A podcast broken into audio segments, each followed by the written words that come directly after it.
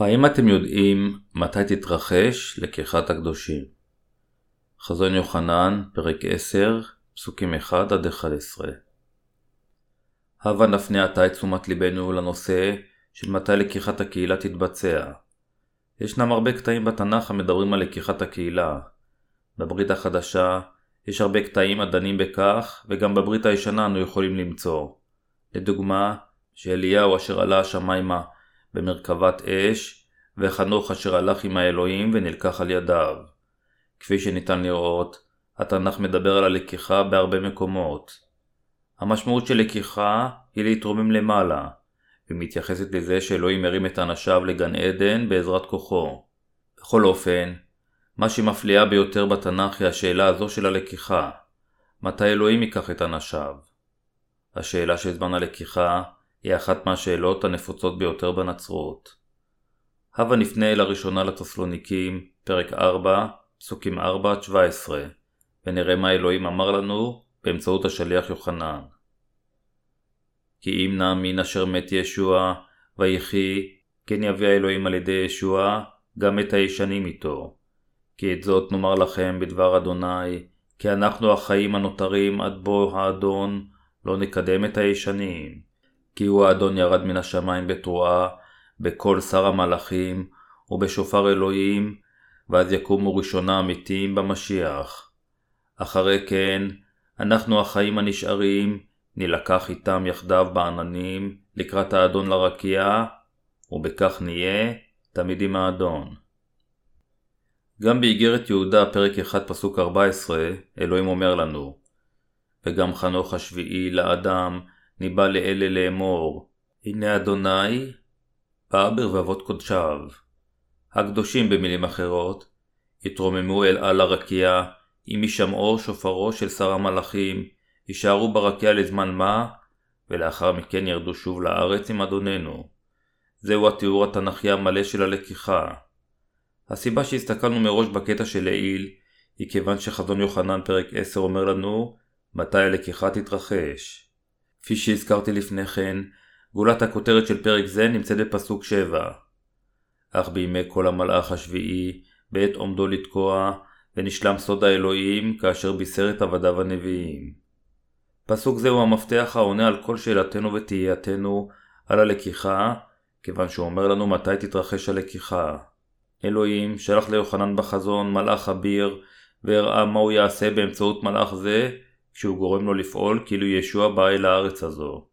מלאך זה הרים את ידו לשמיים. וישבע בחיי עולמי העולמים, אשר ברא את השמיים וכל אשר בהם, והארץ וכל אשר בה, והים וכל אשר בו, כי לא יהיה עוד זמן. כי לא יהיה עוד זמן משמעותו שאין יותר סיבה לתחייה. משמעותו אין יותר זמן. אין יותר זמן משמעותו שביום הישמעו של המלאך השביעי, סודו של אלוהים מתקיים, כפי שאלוהים הצהיר למשרתיו הנביאים. מתוך המכות של שבעת השופרות, כאשר השופר האחרון ייתקע, העולם ייכנס אל המכות של שבע הקערות. אנו חייבים להבין שבאותה שעה לא יישאר יותר זמן לעולם הזה. דבר האל שבפסוק 7 אומר שביום אשר כל המלאך השביעי בעת עומדו לתקוע ונשלם סוד האלוהים כאשר את עבדיו הנביאים, מתייחס לזמן הלקיחה. במקום אחר, פאולוס גם אומר שהלקיחה תתרחש עם קולו של שר המלאכים, והישמעו של כל שופר האלוהים. זה מה שהיה לפאולוס בראשו, וזוהי גם נקודת המוצא לכל האזכרות ללקיחה בתנ"ך. אך בימי כל המלאך השביעי, בעת עומדו לתקוע, ונשלם סוד האלוהים כאשר בישר את עבדיו הנביאים. הכתוב הזה אומר לנו שלקיחת הקדושים תתרחש כאשר המלאך השביעי יתקע בשופרו ויעלה אותם לרקיע. כאשר משרתי האלוהים מפיצים את בשורת המים והרוח, רוח הקודש למעשה יורדת אל ליבם של המאמינים, אשר קיבלו את הבשורה האמיתית, והם למעשה הופכים לילדיו של אלוהים. גם לגבינו זה אותו דבר, שהלקיחה, סוד האלוהים, תהפוך למציאות ותרים את הקדושים לרקיע. אחרי זה, אלוהים יהרוס לגמרי את העולם הזה, כשישפוך עליו את המכות האחרונות של שבע הקערות, יביא את מלכות האלוהים על האדמה הזו, ששמענו נשלוט עם המשיח למשך אלף שנה, ואז יעביר אותנו לשמיים והארץ החדשים, היכן שנחיה לנצח. לאחר שסיפר ליוחנן על לקיחת הקהילה שתבוא, אלוהים ציווה אותו לאכול את הספר הקטן ולהתנבא שוב. השיעור החשוב ביותר שמשרתי האלוהים חייבים ללמד את הקדושים בימים האחרונים האלה זה על אירוע לקיחת הקהילה וזמנה המדויק. עליהם ללמד את השיעור הזה במונחים תנכיים מושלמים. עליהם גם ללמד את בשורת המים והרוח באופן מדויק. זה מה שמשרתי האלוהים והקדושים החיים במשך סוף הזמנים חייבים לעשות. אלוהים הטיל על הקדושים את העבודות האלה וגם גילה להם את סודו. אלוהים אומר לנו שהוא לא יאחר, אלא יבצע ללא ספק את מעשיו. כאשר יגיע הזמן, אלוהים יהפוך את הכל למציאות. בפרק 11 מופיעים שני עצי זית, כלומר שני נביאים. שני הנביאים האלה, המיוצגים כשני עצי זית, ייהרגו על ידי אנטיקריסטוס במלחמתם נגדו, אך הם יקומו מן המתים וילקחו תוך שלושה וחצי ימים. במילים אחרות, אלוהים מראה לנו, באירוע אחר, שהלקיחה תתרחש כאשר הצדיקים ימותו מות קדושים בזמן הזה של אנטיקריסטוס. מה שעלינו לדעת מראש, זה שהקדושים יחיו במשך הצרה הגדולה ויישארו על הארץ עד אשר ששת המכות הראשונות של שבעת השופרות יעברו. אלוהים יגן על הקדושים מהמכות האלה של שבעת השופרות, כלומר, אלוהים יגן עליהם עד המכה השישית, אך אנטיקריסטוס לבסוף יהרוג אותם בשיא עריצותו, כאשר יחפור את התעלה האחרונה במלחמתו נגד האלוהים. המוות, אשר הקדושים יקבלו בזמן ההוא, הוא מות הקדושים שלהם. כיוון שהם ימותו את מותם הצדיק כדי להגן על אמונתם, אנו קוראים לזה מות קדושים. לכן, אנו חייבים להאמין שהלקיחה תתרחש לאחר מות הקדושים, וגם ללמד את האמונה הזו לאחרים. אנשים רבים מבולבלים מאוד, ואינם יודעים האם הלקיחה תתרחש לפני או אחרי הצרה הגדולה.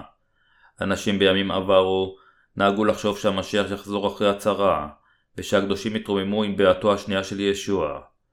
אך בימים אלה, רוב הנוצרים מאמינים שהלקיחה תתרחש לפני הצרה הגדולה.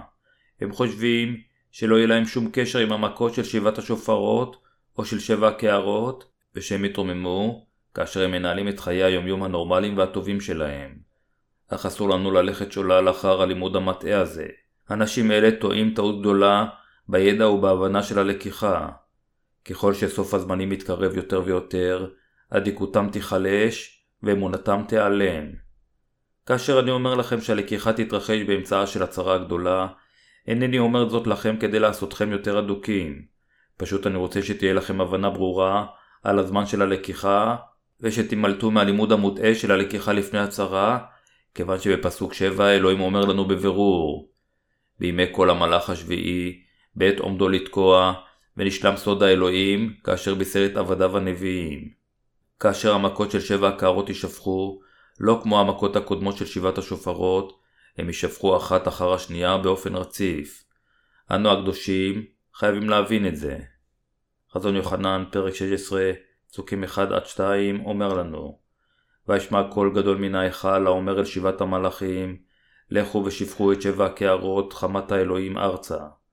וילך הראשון, וישפוך את קערתו על הארץ, ויהי שכין רע ומכאיב באנשים, אשר עליהם תו החיה, ובמשתחווים לצלמה. לאחר שפיית קערה זו, נשפחות בשורה הקערות שנותרו, כאשר שבעת המלכים מרוקנים בזה אחר זה את קערותיהם, ללא קול של שופר או של שום דבר אחר, כאילו המכות הם כמו טייס אוטומטי. בשפיכתם של שבע הקערות בשורה, במילים אחרות, אלוהים יהרוס לגמרי את העולם הזה. מדוע?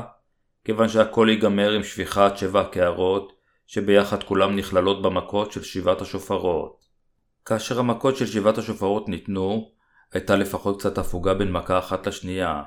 ארבע מכות של שבעת הקערות אין הפוגה שכזו, כיוון שמכות אלה של שבע הקערות נשארות לרגע האחרון, לאחר שהמכות של שבעת השופרות מובאות לפי סדרם, כאשר השופר האחרון לבסוף נשמע, העולם עובר לרמה אחרת לחלוטין, כאשר הכל ייגמר. זוהי הסיבה שחזון יוחנן, פרק 11, פסוקים 15-18 כותב והמלאך השביעי תקע בשופר, ויהי קולות גדולים בשמיים, ויאמרו, הנה ממלכת העולם הייתה לאדוננו ולמשיחו, והוא ימלוך לעולמי עולמים. ועשרים וארבעה הזקנים היושבים לפני אלוהים על כסאותיהם, נפלו על פניהם וישתחוו לאלוהים. ויאמרו, מודים אנחנו לך אדוני אלוהים צבאות, ההווה והיה ויבוא, כי לבשת עוזך הגדול ותמלוך. והגויים קצפו, ויבוא קצפך ואת המתים להישפט, ולתת שכר לעבדיך הנביאים ולקדושים, וליראי שמך, למקטנם ועד גודלם, ולהשחית את משחיתי הארץ. נאמר פה, שכאשר המלאך השביעי תקע בשופרו, נשמעו קולות גדולים האומרים, ממלכת העולם הייתה לאדוננו ולמשיחו, והוא ימלוך לעולמי עולמים. אכן אזכרה למכות. מדוע? כיוון שמיד לאחר תקיעת השופר השביעי, לא באה המכה השביעית, אלא לקיחת הקהילה. אלוהים יקים לתחייה וירומם למעלה את הצדיקים, וגם את אלה אשר חיים על האדמה הזו, וגם את אלה אשר נמים כבר. כאשר לקיחתם תסתיים, הוא ישפוך את המכות של שבע הקערות, ויהרוס לחלוטין את העולם. אם ברצוננו לגלות מתי בדיוק הלקיחה שלנו תתרחש, עלינו רק להסתכל בדבר האלוהים אשר כתוב בחזון יוחנן פרק 10 פסוק 7. סוד האלוהים ללא ספק יושלם בזמן ההוא, כפי שהוא הצהיר לפני משרתיו הנביאים. סוד האלוהים כאן מסמל את הלקיחה, לא של אף אחד אחר מלבד הקדושים. כאן אני מראה קטע נוסף כדי שתהיה לכם הבנה ברורה ואמונה נכונה. שוב התנ"ך אומר, הנה סוד אגידה לכם, הן לא כולנו נשען המוות, אבל כולנו נתחלף. ברגע אחד כהרף עין, כי תקוע השופר האחרון, כי ייתקע בשופר והמתים יחיו, בלי כליון ואנחנו נתחלף. הראשונה אל הקורניתיים, פרק 15, פסוקים 51-52. האם התנ"ך לא אומר בפירוש שתחייתם של הקדושים תתרחש בעת שהשופר האחרון ייתקע? כאשר השופר ייתקע, המתים במשיח יחיו ללא כליון, ואנחנו גם נתחלף ברגע כדי להילקח. המלאך המופיע בפרק 10 הוא המלאך האביר אשר נשלח על ידי אלוהים, והוא שונה משאר המלאכים אשר תקעו בששת השופרות הראשונים. כאשר אנו מסתכלים על מה שהמלאך האביר עשה, הוא מופיע כדומה לאלוהים, שאנו אפילו יכולים לטעות ולחשבו כאלוהים, והוא רוטה ענן, ועל ראשו כמראה קשת הענן, ופניו כשמש, ורגליו עמודי אש. ובידו ספר קטן פתוח, וישם את רגל ימינו על הים, ואת שמאלו על הארץ. ויקרא בקול גדול כאשר ישאג האריה, ובקוראו דיברו שבעת הרעמים בקולותיהם. במילים אחרות, ייתכן שנטעה ונחשוב את המלאך הזה כאלוהים, כיוון שהמלאך הזה מבצע את כל הדברים שישוע המשיח עתיד לעשות למענו. זה אומר לנו שאלוהים יעשה את כל הדברים האלה באמצעות המלאך האביר הזה. זה אומר לנו שהמלאך הזה, ששם את רגלו על הים והארץ, יהרוס את שניהם, וכאשר הרעמים יבואו, הוא ישלים את כל הדברים שאלוהים תכנן בישוע המשיח, מאז ראשית בריאת העולם ובני האדם. מהמכות של שבעת השופרות, אנו הקדושים נחיה ונעבור את ששת המכות הראשונות, ונמשיך להטיף את הבשורה עד אז.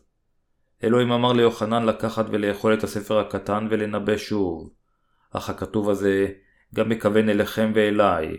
כלומר, עד היום האחרון, אנו חייבים לחיות ולהמשיך באמונתנו.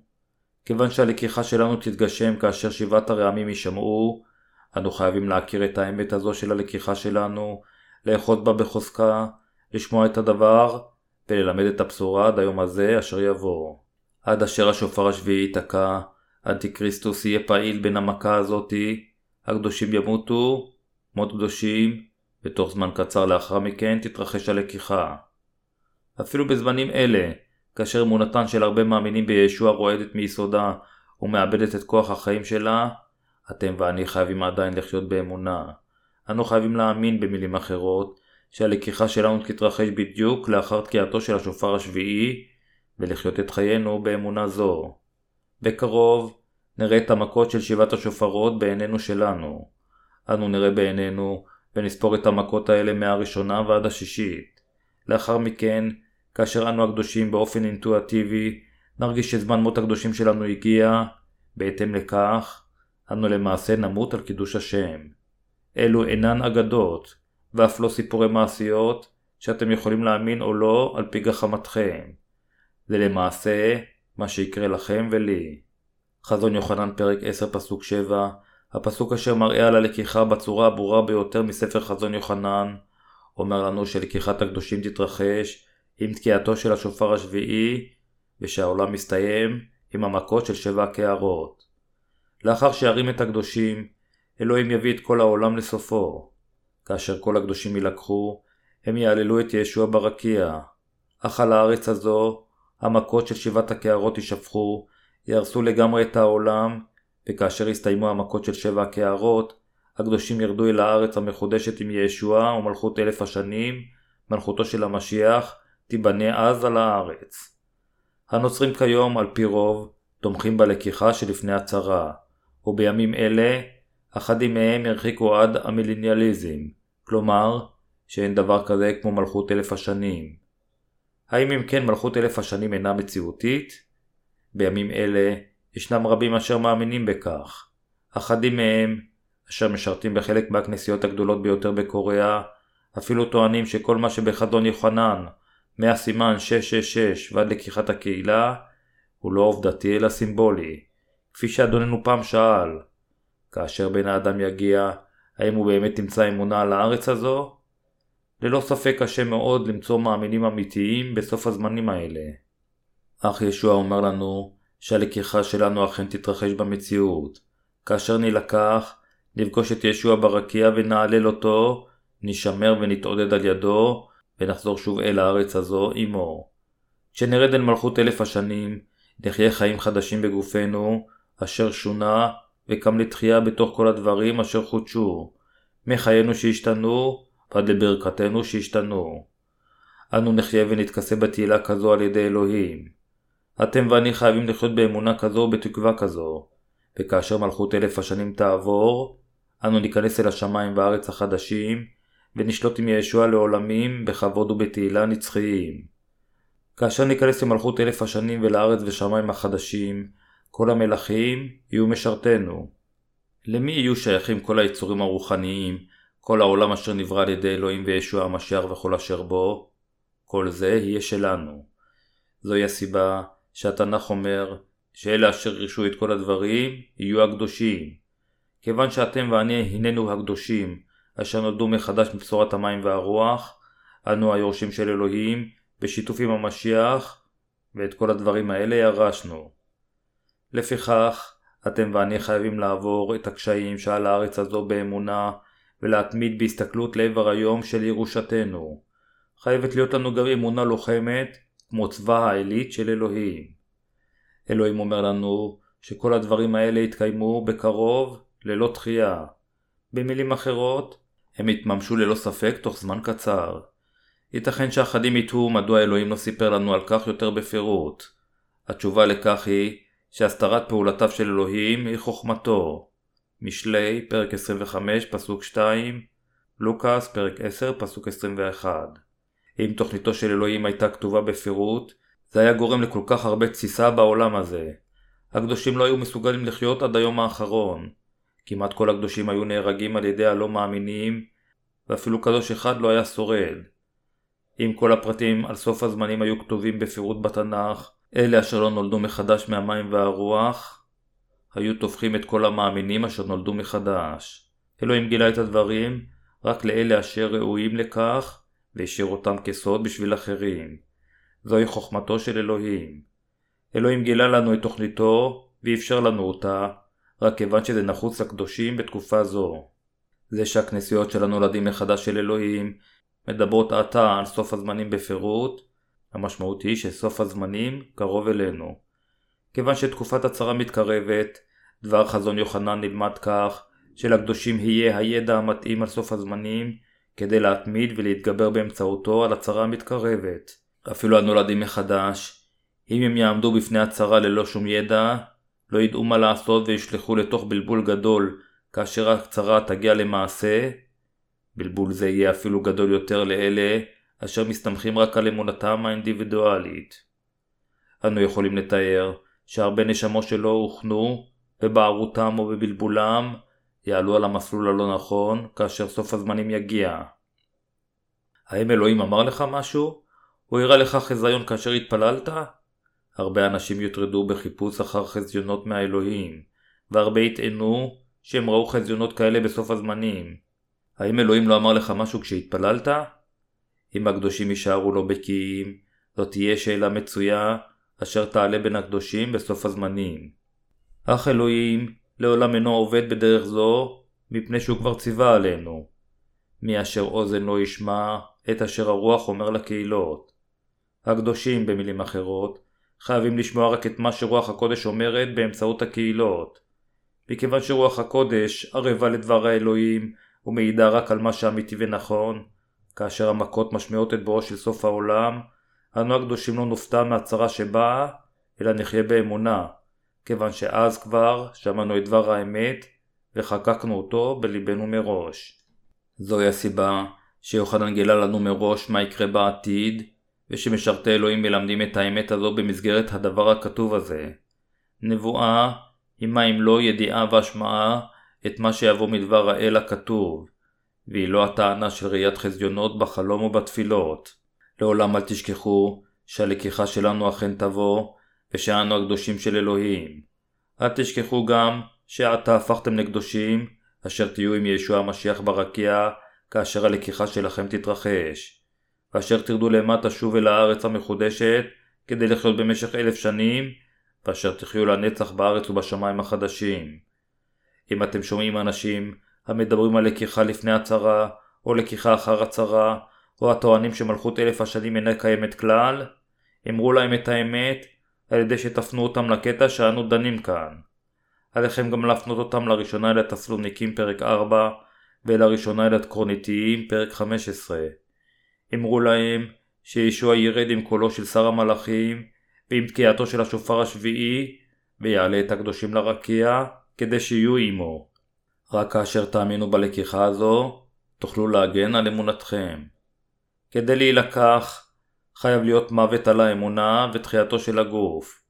כיוון שהלקיחה תתרחש באופן סימולטני עם תחיית המתים, ברגע שנקום לתחייה, אנו נילקח ונתרומם לרקיע.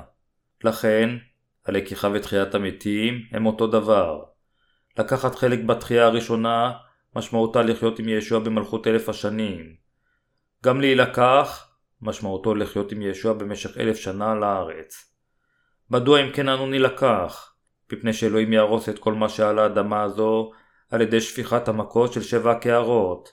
כלומר, הוא ייקח את הקדושים מראש על מנת לגאול את ילדיו ממכות הסיום האלה.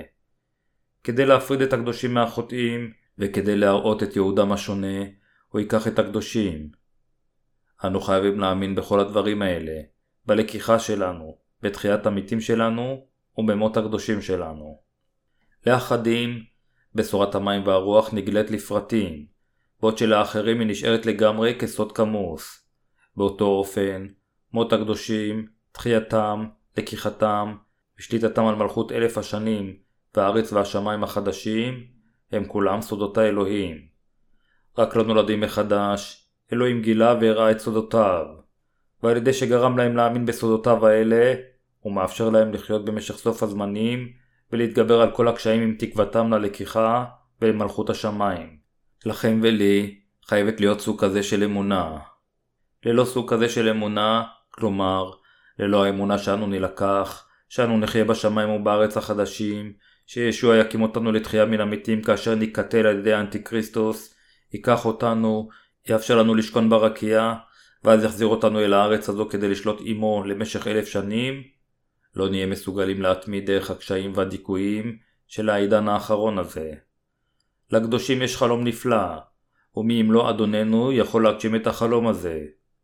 ללא התקווה הזו, אנו נחיה רק בצער ובסבל בעולם המדכא הזה. פאולוס אמר לטימוטיוס לשמור את הדברים היפים אשר הופקדו בידו. הבשורה הזו היא יפה, כמו מות הקדושים שלנו, תחיית המתים והלקיחה. וכן החיים במלכות אלף השנים ובשמיים ובארץ החדשים. כל הדברים האלה יפים וטובים. הם שייכים רק לקדושים, והם כולם אמונה ותקווה, ברות הגשמה, ולא דמיונות ואשליות. אלו הן התקווה והאמונה אשר ניתנו על ידי אדוננו. עם האמונה בכל הדברים האלה, אנו חייבים לחיות את העידן הזה כשאנו מייחלים ליום שבו מלכות אלף השנים והשמיים והארץ החדשים יבואו אלינו. אלה אשר יילקחו הם מי הם, אם לא, אתם ואני. אנו חייבים לחיות באמונה, בהמתנה ליום, שבו נילקח, כדי לעמוד בפני ישוע, ולשלוט במלכות אלף השנים, ובארץ ובשמיים החדשים. אלוהים אומר לנו שזה אשר עומד להגיע יבוא בקרוב. המכות אשר יבואו במשך המחצית הראשונה של שבע השנים של הצרה הגדולה יהיו מתונות ויימשכו לזמן קצר. כאשר המכות ימשיכו במשך שבע השנים של הצרה הגדולה, כיצד מישהו יוכל לעמוד בהם? המכות המוקדמות קצרות, וככל שהזמן מתקרב יותר לסוף, יהיה הרבה יותר מה לראות. כאשר המכה של השופר השביעי תבוא, היא תהיה מחזה בפרופורציה אחרת. כאשר השטן ינסה לערער את אמונתם של הקדושים, הוא יבחן אחדים מהמנהיגים של הכנסיות כשירצח אותם. ייתכן שהשטן יגיד, אני אחוס על חייך אם תתנער מאלוהים. אם העולם היה הופך למקום טוב יותר, האדם היה חושב פעמיים על הצעתו של השטן. אך איזה שפוי בדעתו יתנער מישוע, כאשר הוא יודע היטב שישוע ישפוך את המכות של שבע הקערות, ושהוא יתנסה בכל הסבל אשר יבוא על ידי המכות האלה. הקדושים, אשר ידעו שסוף העולם קרב, לא יתנערו מישוע ולא יבגדו באמונתם. וגם, כיוון שבליבנו נמצאת רוח הקודש, היא תיתן לנו אומץ לב. כיוון שכל תוכניותיו של אלוהים יתממשו במהרה בסוף הזמנים, לא יהיה רגע משעמם. כאשר המכות הקצרות יעברו, תחיית המתים תתרחש, ולאחריה תבוא הלקיחה, אשר תרומם אותנו לרקיע. תארו לכם את הגוף שלנו העשוי בשר, הופך לגוף רוחני, ומהלל את ישוע. במלכותו של אלוהים, אנו יכולים ליהנות מעולם שונה לחלוטין, יפה והדור, כזה שלא התנסינו בו על הארץ הזו. כיוון שהגוף הרוחני פטור מהמגבלה של זמן ומרחב, אנו נחיה בעולם נפלא ונהדר, שבו נוכל ללכת להיכן שנרצה. אני נותן את תודתי העמוקה לאלוהים, על שנתן לנו ברכות גדולות שכאלו. אני מודה לאלוהים, על שגילה לנו בפירוט, באמצעות דברו, על הצרה הגדולה, מכותיה, מות הקדושים שלנו, תחייתנו והלקיחה שלנו. אני מתפלל שליבנו יחיה תמיד בידיעה על העידן האחרון הזה, ויאמין בו.